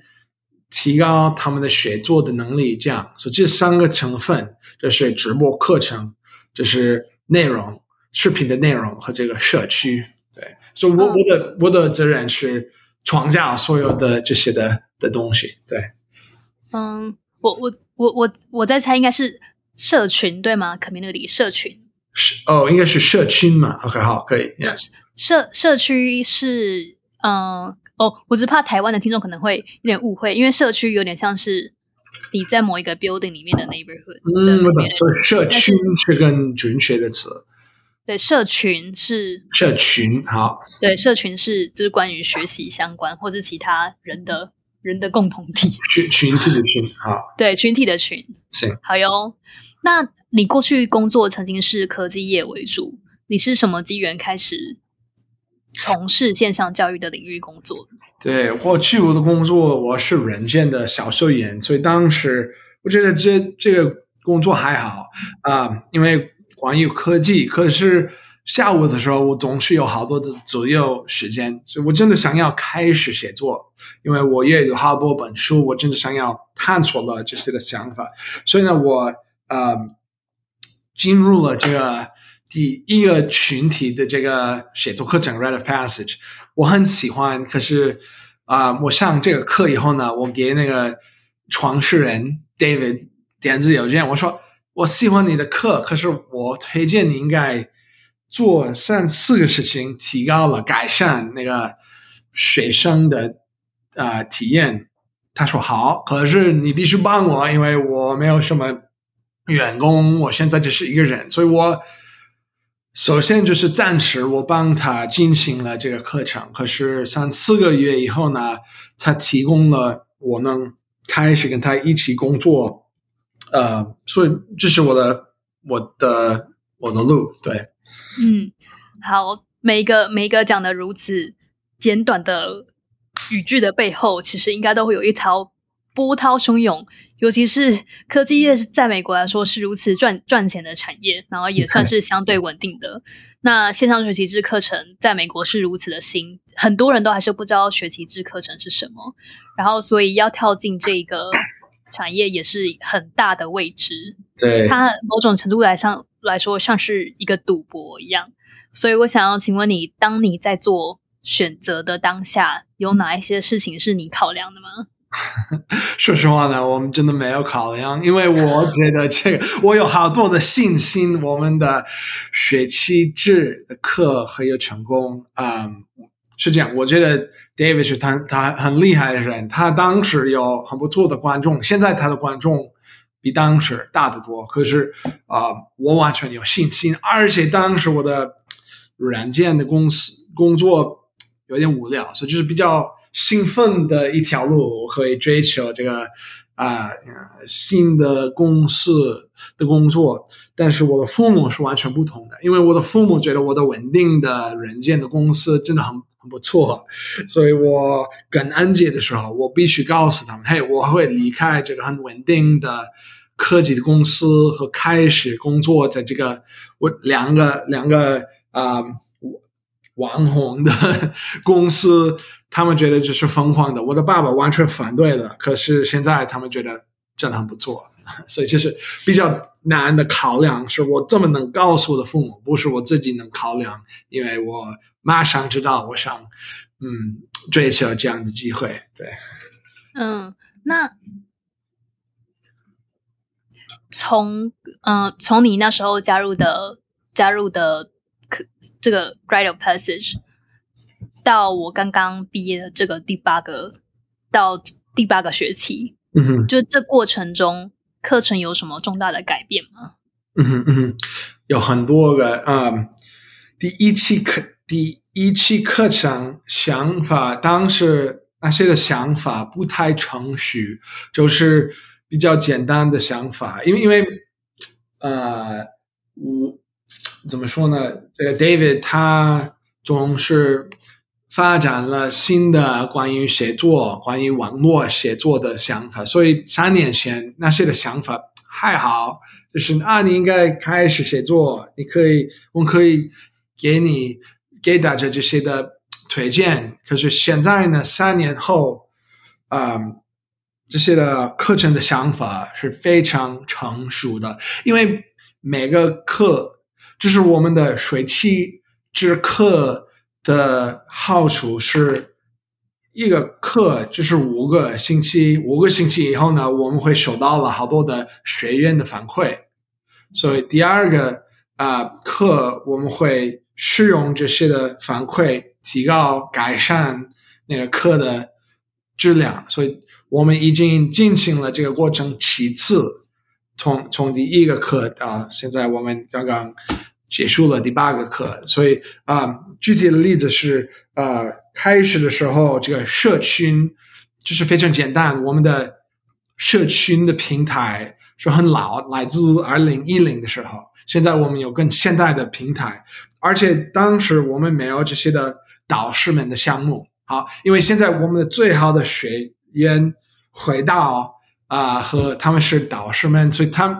一个止步的课有200多个学员，可是一个导师的课只有20个、30个学员，所以他们真的可以帮助学员跟那个最小的细节。所以这是我觉得第4和第5个课，我们介绍了这个导师的项目，所以这是挺好的例子啊。这样的，其实我们的学员的调查告诉我们，最流行的课的部分的组成部分是这个导师的项目，不是那个主要的老师 David， 是这个导师的项目。所以我们非常感谢我们介绍了这样的成分的。所以这是一些的例子，我们总是想改善了学生的体验感。好对。那想要请问有哪一些被淘汰的点子？不好意思，你可以再问一次。有哪一些被淘汰的点子吗？最淘汰的点子被淘汰的 like 不好意思。不会，就是有什么失败的实验或者是OK yeah 淘汰哈。OK 是这样，我们的社群有3个层面。好，第一层面是所有学员的直播课，就是200多个学生学员。好，第中间的层面就是我刚才告诉你导师们的项目，就是20到40个学员在一个课。好，但是最低的层面我们说是一对一的关系还是小群体的关系。所以过去呢，我真的想自己创造所有的那些的小的群体，就是嘿，你们都来自伦敦，你们应该是一起，嘿，你们都来自美国的西部，你们都应该在一起，在这个小的团体，你们可以做这个进行这个互相反馈的过程好，这是你的小的群体享受了。可是我意识到在这个最低的层面的社群，这样的我们写作课程团队控制这样的层面完全没有成功呢。学院必须选择自己的小群体，明白？就是因为如果你选择你自己的小群体，你真的会认同这个群体，就是我的群体。你可以选择什么是那个最重要的因素，你可以组织这个群体。比方说呢，一些人想要认识其他的有同样的工作的人，可是其他的学员完全不想要，他们想要捡到了真的喜欢阅读书籍，还是真的喜欢什么奇怪的话题，跟工作完全没有关系。所以我意识到第1和第2个层面我和我的团队可以控制，可以组织了。可是最低的社群的层面学院可以有自己的控制，所以可能就是我们的最大的洞察力是我们可以淘汰这样的我们创造的小群体，他们可以选择自己的小群体。对，很有趣。我记得我也是在课程中教到很多对于画画有兴趣，或者是对于就是写作视觉化有兴趣的朋友。对呀，画画是挺好的例子，就是大部分的学生也许对这个话题不感兴趣，可是如果你喜欢画画，你当然想捡到了其他的学员也喜欢这样的话题。对，而且我觉得还另外一个也很有趣的点是，就我个人来说，虽然说我会很想要在当地出来跟同学们见面，然后但是上课的时候我会特别想要去认识不同国家的朋友。这也是参加线上课的优点。很有趣，对，你认识好多的不同的国家的朋友们。可是你在奥斯汀，我觉得你也认识了好多在奥斯汀的朋友们，是不是？对。好吧，对，我之前写了一场一篇很长的心得文，教到这些朋友如何改变我作为一个第一代移民的人生。好吧，这个真的让我们很开心。这个奥斯汀有很强的团体，经常会检验。我去过 Austin 2次，我们都呵呵在这个写作课程的小团体都可以见面，所以我觉得这个虚拟的团体挺好，可是在你自己的城市的团体也挺好，两个都可以。对，那我还蛮好奇，就是来上课的学生，他们的背景跟他们想上课的原因，有一样吗？一些不同的。不好意思，你的问题是他们的背景，关于他们的想要写作什么话题，是这样吗？还是你可以？对，就是学生组成跟上课的动机从从第一期到第8期有什么改变吗？就你们有吸引到不同的人吗？对对对，我觉得第一课，因为 David 这个创始人当时他的观众，他的观众没有那么大，所以当时只是比较关注科技的话题的人会上我们的课，就是30几岁，有的时候我们叫做，我觉得中文的翻译应该叫做科技哥们儿就是tech bro， 是什么意思？ tech bro 哥们儿也许就是大陆的词，我不知道，就是当时那个课有80几个学员，所以当时都是20几30几岁的，也比较关注科技的工作的人。现在呢，我们有好多不同的背景，还有这个科技的背景，可是也有你说来自30多个国家的学生，来自欧洲，来自亚洲这样。我们有这些不同的学院的种类，一个种类是真的关注工作的话题，就是金融科技这样哈，这个种类很不错。可是其他的种类是怎么说呢？我看看应该叫做支持单一的人，我不知道是争谁，就是意思是说你真的喜欢什么具体的话题，你这么喜欢心理学还是哲学，可是你地理位置没有什么身边人也对这个话题感兴趣，可是你可以进入这个写作课程，你当然会找到人们对这样的想法也感兴趣，所以这是第二个种类。第三个种类是你有一个产品，你想卖你的产品，可是你没有什么观众，所以你可以来到我们的课程，开始这个写作网络写作的习惯以后呢，你可以吸引观众，和你可以开始卖你的产品，这是三个完全不同的种类的我们的学员背景。所以过去呢，真的只有这个科技工作关注工作的学员，现在有这些的不同的种类，我觉得是更有趣，有完全不同的背景。对，我记得很有趣，就是在我们一开始认识的时候，我跟你介绍我喜欢健身，喜欢写作，喜欢艺术，对对对，然后我的先生每次都称我是 weirdo， 就是怪胎，就是没有人跟我一样。然后但是你跟 David 就是听完我的介绍以后跟我说你非常的 Rite of Passage，然后我那时候我完全不懂那是什么意思，然后直到就是我们加入了课程的社群，然后我们第一个礼拜就在自我介绍，然后我发现每一个人的字界都几乎跟我长得一模一样。很棒很棒。其实这个 Rite of Passage 我觉得跟爱默生有关系，因为就是你有你自己的感兴趣的领域，和你追求你自己感兴趣的领域，你不只是正常的人，你不只是看电视，你不只是关注你的工作，你有好多不同的话题，你真的喜欢。比方说呢，我们的互相的朋友 Mike， 他住在奥斯汀，他很有趣的人，因为他来自美国，可是他过去就在日本，和他最喜欢的话题是什么？是喝茶，所以他的写作探索这个喝茶的话题，同我好多不同的角度。好，可是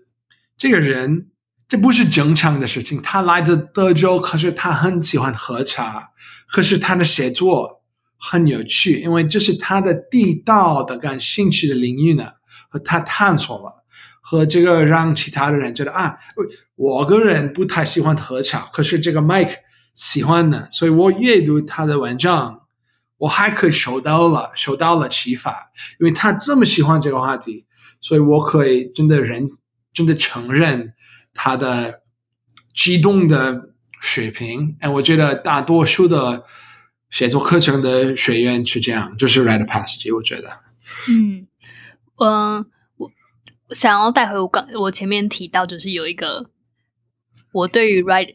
于这门课的感受，就是它不止当然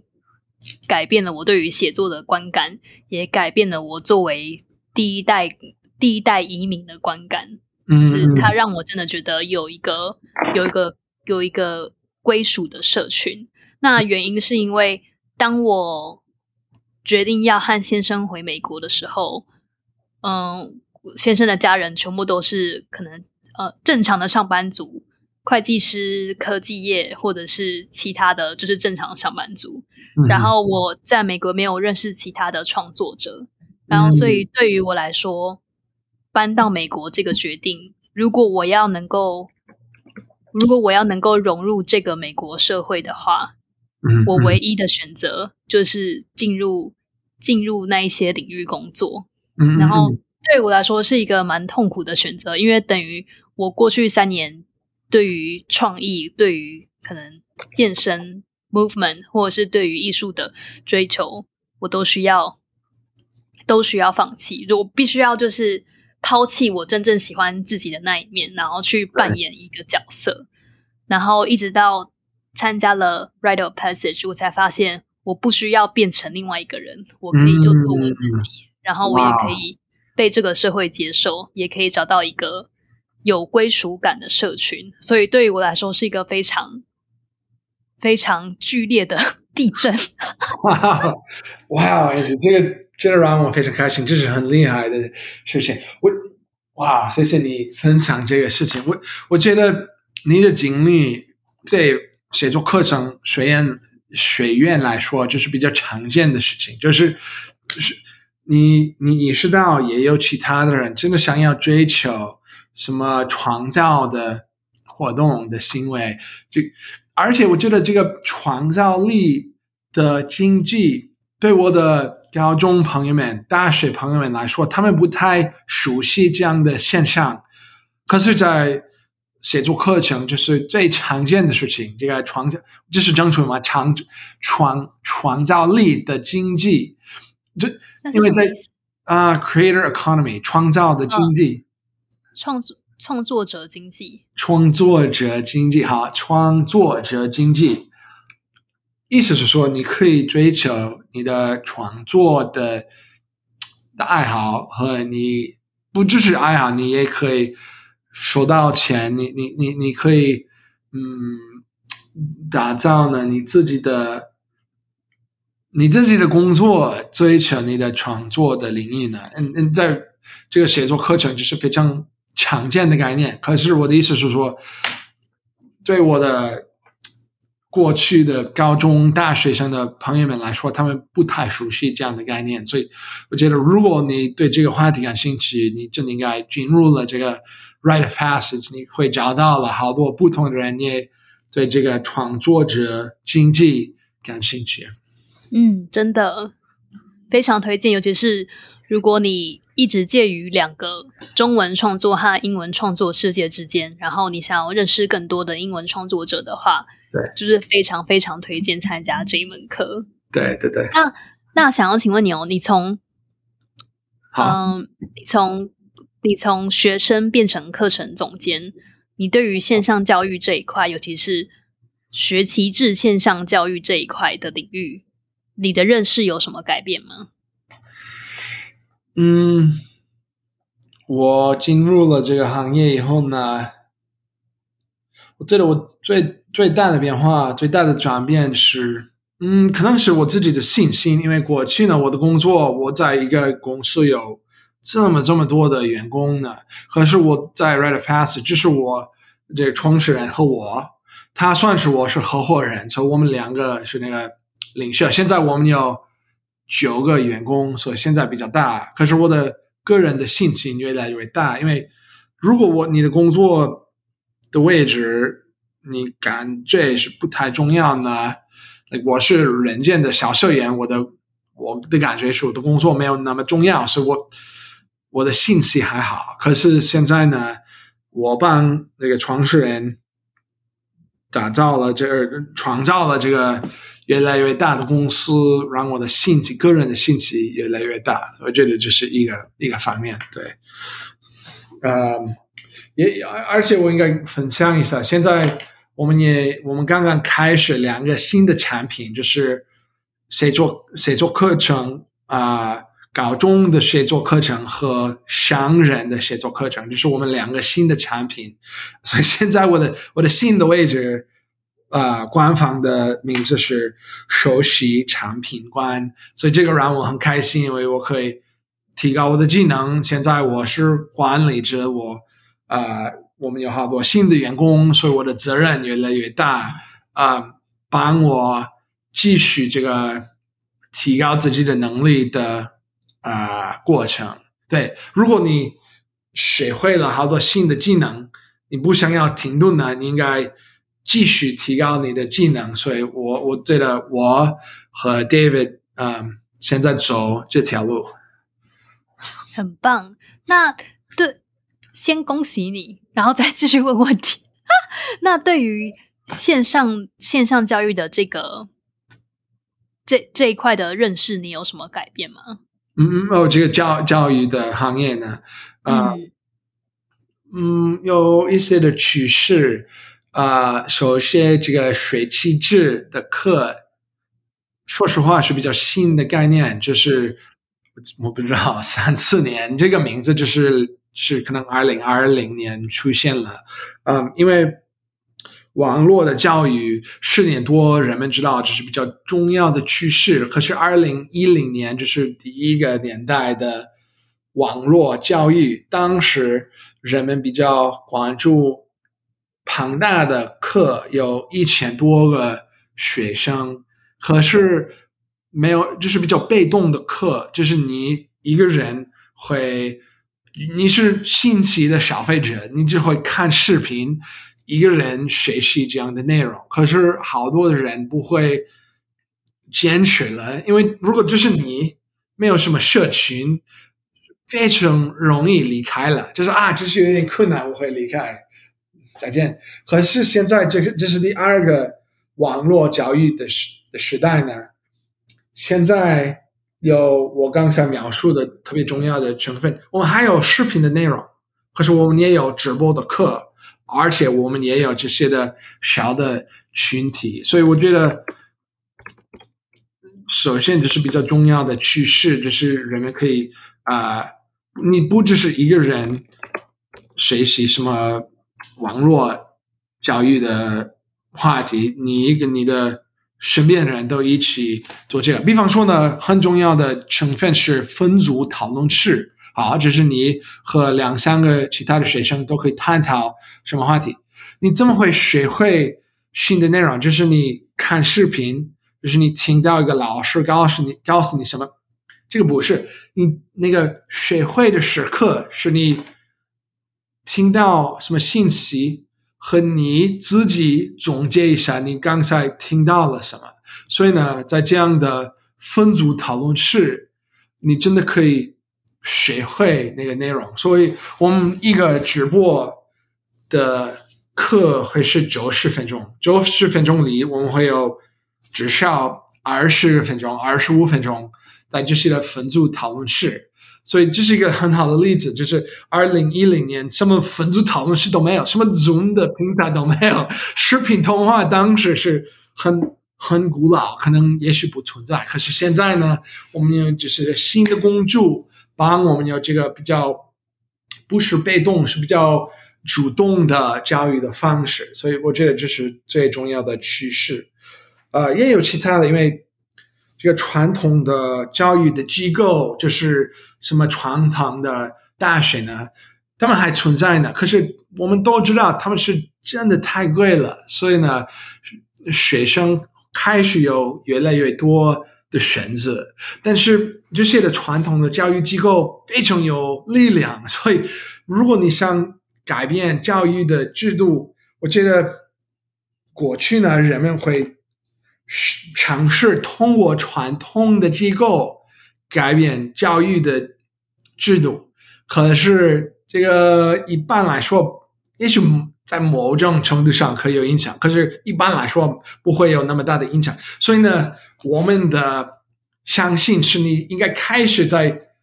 旁边，我们叫做 periphery， 就是不是在那个传统的机构，我们是我们自己的机构，我们只有9个员工，我们现在很小，可是越来越多的人开始采取我们的方法，开始上我们的课，我们会是越来越大，我们是灵活，我们有自由的结构，我们有新的想法，所以慢慢可以开始有更大的影响，所以传统的教育的机构会有更小的影响，和我们的新的教育机构会慢慢会有更大的影响。所以这是现在非常早，现在2022年这是非常早了，我觉得到30年的时候，2040年的时候都会有庞大的教育的转变，都开始跟这个网络这个工具是那个最重要。如果没有网络，没有什么写作课程，没有这样的新的趋势，所以都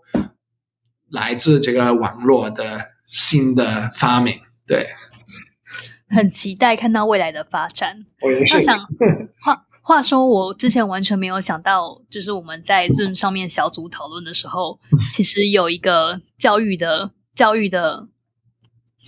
学习的动机在里面。我以前以为小组讨论只是为了让大家不要无聊而已其实是为了学习效果。对对对，我希望不是无聊，可是这个教育的话题我真的感兴趣，就是有很大的转变。我快会告诉你，这样的行业如果你排名最火的行业呢，这个现在不是那个最火的行业，最火的行业可能是关于比特币的 you know, 话题啊，你懂这样。可是我们喜欢这个教育的行业，因为不是那个最火的，可是还是非常关键的，还提供了很大的机会的，所以没有这个 hype， 这个因为。对比特币，我们知道所有人非常兴奋啊、我觉得有好多的假的新的产品，可是这个教育的行业没有那么火，可是还是很不错，所以我们觉得这是完美的位置啊、对，是比较真的，我希望对。那听到这边的听众应该都对于想要建造自己的线上教育课程，尤其是学期制课程非常的有兴趣，你会给他们什么样的建议呢？不会说我的分享我的举例，可以再说一遍给谁这个推荐吗？你会想要也做学期制课程的人什么建议？最大的事情是你应该更容易的过程是，如果你有观众，好，因为你怎么能卖你的课程？就是你这些的跟随者、关注者会真的帮你卖这个事情。可是另外的答案是这样，你真的应该不只是应该有什么新的知识你想分享，你应该有你自己的系统。而且应该是比较简单，我可以解释一下，因为任何地方在网络都有新的知识，都有信息，我们住在信息过剩的时代。好，可是你应该有非常具体的系统。好，如果你想帮人们学会新的技能，如果是太复杂了，人们真的不会接受你的想法，你不会吸引观众，你也不会卖你的课程，所以你应该有你自己的系统，总结一下你的知识跟比较简单的结构。好，如果他们进入了你的课程，你可以探索所有的丰富的细节。可是你懂我的意思，首先你应该有比较简单的系统，人们可以意识到为什么这是有价值的。因为你应该意识到，每个在网络的消费者都有好多的选择，好，那个竞争非常激烈，好，可是如果你有简单清晰的价值，人们会开始关注你的内容，会在什么平台跟随你，和你可能能卖你的课。所以我觉得观众是重要，可是最重要是简单、清楚、清晰和新鲜的系统，这会给你帮助。我希望，对，嗯，好，非常谢谢你分享关于 Rite of Passage 的课程内容以及工作内容和你的工作旅程。那在节目的结尾，就想要问问你最近有什么人生的计划吗？嗯，怎么说呢？我觉得我的人生的计划，你的问题是我的人生的计划怎么样？是不是最近的人生计划？最近的人生计划是创造了这两个新的写作课程的产品和继续努力我的中文。我觉得3个月、6个月是这样。我有我自己的中文的博客，所以我想继续录制好多的博客的节目。这是我的短期的目标。对。好。那你觉得怎样的人生算是有好活过的呢？那我想要补问一个问题。在我们上集里面你有提到爱默生的潜能的这件事情，就是我们人有没有活到我们的潜能，你觉得怎么样算是活到你的潜能，以及你现在有活到你的潜能了吗？对对对，我有两个答案，因为你真的想要意识到你的潜能，我有两个答案。第一是你应该住一个独一无二 的人生，就是你不应该，我应该分享这个，应该不应该遵循其他人？你有你自己的技能，你自己的想法让你激动，你应该追求这样的感觉，你不应该遵循其他人。哇，我应该做这个，应该做那个，不是，什么是你想要追求？这是第一。第二是，应该我们的最重要的资源是我们的注意力。所以你应该集中你的注意力在最有价值的事情，因为我们住在这个信息过剩的时代，好多的东西都可以分散我们的注意力。可是如果你可以集中你的注意力在最有价值的事情和除掉所有其他的东西，我觉得这是最丰富的人生。我的5个的领域是我的最亲密的关系，我的工作、阅读、写作和中文，这是我的5个。去年年末的时候，我意识到这是我的5个领域，我已经找到了。因为过去我探索找到，可是现在我已经找到了，我就可以追求这5个领域，集中我的注意力在这里和取消所有其他的分散的东西。对，哇哦，很棒！那我也开始想想我的，我应该要集中地方在哪边。这样想真的很有帮助欸，因为有时候就是每天我们会就是太注意在一些很小很琐碎的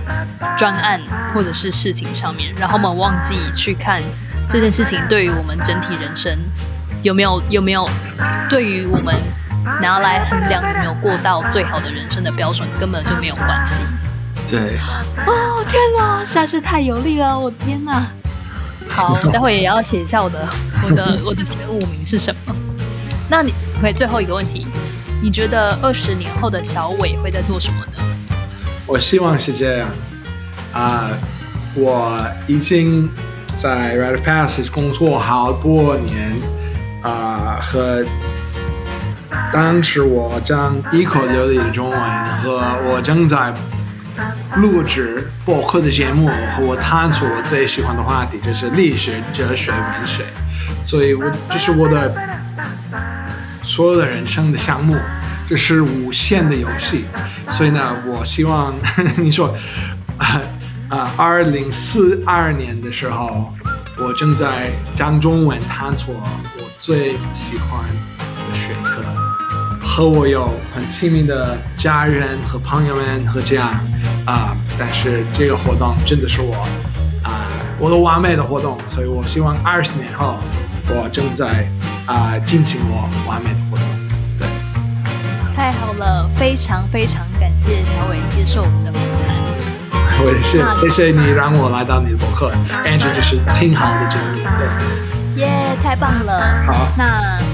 我们就期待看到你未来人生的发展跟 Rite of Passage 的发展咯，就下次见咯，拜拜，拜，谢谢。